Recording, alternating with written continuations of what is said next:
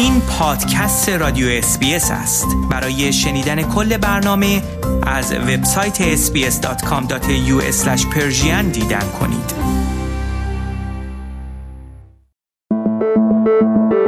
خورشت تکنولوژی. خورشت تکنولوژی یک پادکست هفتگی به زبان فارسی از رادیو SBS فارسی است. پادکستی که در آن از گجت ها یا ابزار تکنولوژیکی جدید گرفته تا نوآوری های جدید در جهان فناوری و یا حتی ویدیوها و اخبار داغ در شبکه های اجتماعی می‌پردازیم.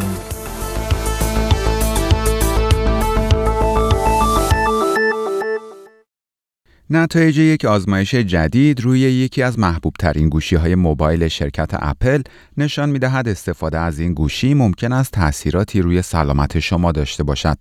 نشریه شیکاگو تریبیون هزینه انجام این آزمایش را به یکی از آزمایشگاه های معتبر پرداخت کرده و نتایجی به دست آمده که نشان می دهد میزان تشعشع فرکانس های رادیویی گوشی آیفون 7 بالاتر از حد مجاز قانونی است. به گزارش سایت اینترنتی news.com.au این امر باعث شده است تا کمیسیون فدرال ارتباطات آمریکا تصمیم بگیرد این موضوع را بررسی کند. بر اساس اعلام این نشریه این آزمایش مشخص کرد میزان تشعشع فرکانس رادیویی این گوشی بیش از دو برابر چیزی بوده است که این شرکت به مقامات تنظیم کننده مقررات آمریکا اعلام کرده بوده است.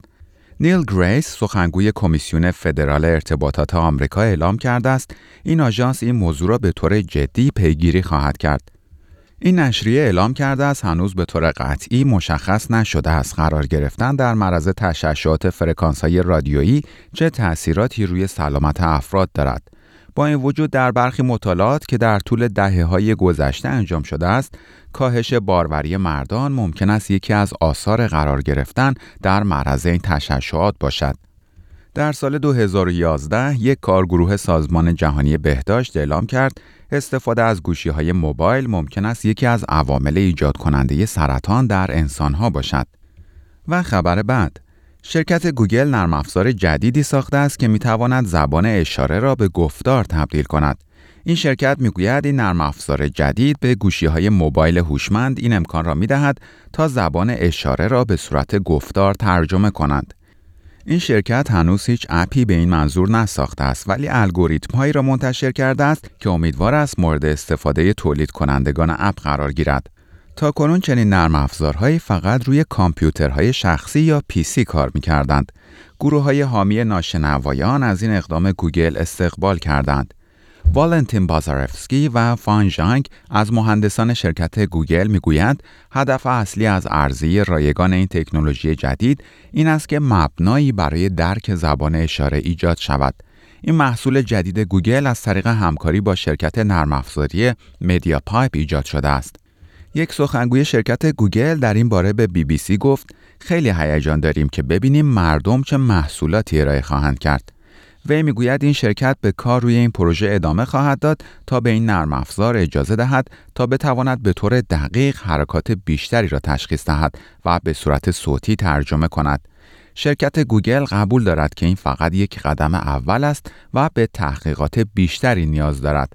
فعالان حامی ناشنوایان می‌گویند فقط ترجمه اشاره های دست کافی نیست و این نرم افزار باید تکمیل شود تا بتواند اشاره های صورت و سرعت انجام این اشاره ها را نیز ترجمه کند چرا که این دو جزو فاکتورهایی هستند که در زبان اشاره جایگاه مهمی دارند. گوگل این نرم افزار جدید را از طریق مشخص کردن 21 نقطه روی انگشتان دست، کف دست و پشت دست ایجاد کرده است.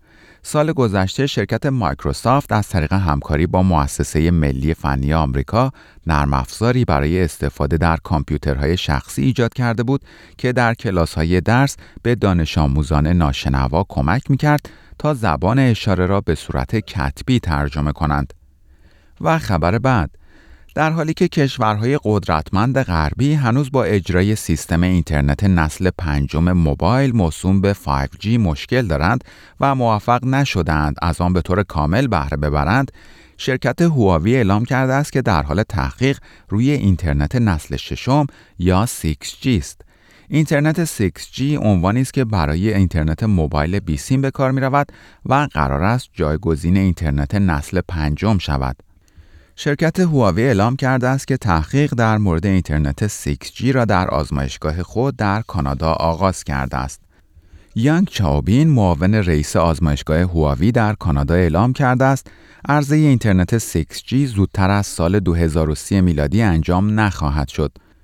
گفته می شود که سرعت اینترنت نسل پنجم 10 تا 100 برابر بیشتر از سرعت اینترنت نسل چهارم خواهد بود و اما سرعت اینترنت نسل ششم بسیار حیرت آور خواهد بود به طوری که تخمین زده می شود بتوان با استفاده از آن بیش از 140 ساعت محتوای ویدیویی نتفلیکس را با بالاترین کیفیت فقط در یک ثانیه دانلود کرد. سرعت بالای پردازش و انتقال اطلاعات در اینترنت نسل ششم به حدی زیاد است که انتظار می رود نحوه استفاده انسان ها از تکنولوژی را به طور کلی متحول کند. و خبر بعد نتایج یک تحقیق جدید حاکی از این است که والدین نگران و یا افرادی که می‌خواهند همسر خود را کنترل کنند و برای این کار از جاسوس افزارها یا اسپایور استفاده می کنند در حال نقض قانون هستند. این تحقیق که در دانشگاه دیکین استرالیا انجام شده است نشان می دهد استفاده از چنین نرم افزارهایی باعث گسترش خشونت خانوادگی در استرالیا می شود و بازاریابی برای فروش چنین نرم افزارهایی در حقیقت نوعی ترویج رفتارهای کنترلگرانه غیرقانونی است. طبق این تحقیق والدینی که از چنین نرم افزارهایی استفاده می کنند تا رفتار فرزند خود یا دوستان آنها را زیر نظر داشته باشند ممکن است تحت پیگرد قانونی قرار گیرند. مخصوصا اگر به اطلاعات حساس روی گوشی های آنها مانند تصاویر شخصی دست پیدا کنند و حریم خصوصی آنها را نقض کنند. در این تحقیقات کارشناسان جرمشناسی به بررسی نه جاسوس افزار پرطرفدار و سیستم بازاریابی آنها در طی یک دوره دو ساله پرداختند. در این تحقیق همچنین نحوه نگهداری از اطلاعات و سیاست های این جاسوس افزارها در مورد حفظ حریم خصوصی افراد مورد تجزیه و تحلیل قرار گرفت. این تحقیق پس از آن انجام شد که گزارش هایی در مورد افزایش استفاده از جاسوس افزارها روی گوشی های موبایل زنان قربانی خشونت خانوادگی مطرح شد. کارن بنتلی مدیر ملی شبکه خدمات زنان موسوم به وستنت می‌گوید هر هفته حدود دو زن با این مرکز تماس می گیرند و در مورد چنین جاسوس افزارهایی سوال می کنند چرا که معتقدند چنین نرم افزارهایی روی گوشی موبایل آنها نصب شدند. این تحقیق نشان می دهد گوشی های اندروید در برابر این جاسوس افزارها از آسیب پذیری بیشتری در مقایسه با گوشی های iOS برخوردارند. دکتر دادیارمیت هارکین یکی از رهبران این مطالعه می‌گوید مشکل تا حدی مربوط به نحوه بازاریابی این جاسوس افزارهاست چرا که در تبلیغات مربوط به این نرم افزارها والدین تشویق می شوند تا این جاسوس افزارها را خریداری کنند و ادعا می شود این اقدام باعث می شود تا بتوانند از طریق دسترسی داشتن به تماس های تلفنی، تصاویر و پیام های تلفن های فرزندانشان بهتر از آنها محافظت کنند. در پایان برنامه گزارش تکنولوژی این هفته از شما دعوت می کنم برای تماشای برخی از ویدیوهای جالب در مورد تکنولوژی به صفحه اینترنتی برنامه فارسی رادیو SBS با آدرس sbs.com.au مراجعه فرمایید. شما همچنین می توانید پادکست های گزارش تکنولوژی را دانلود کنید و در هر زمانی که خواستید آنها را بشنوید.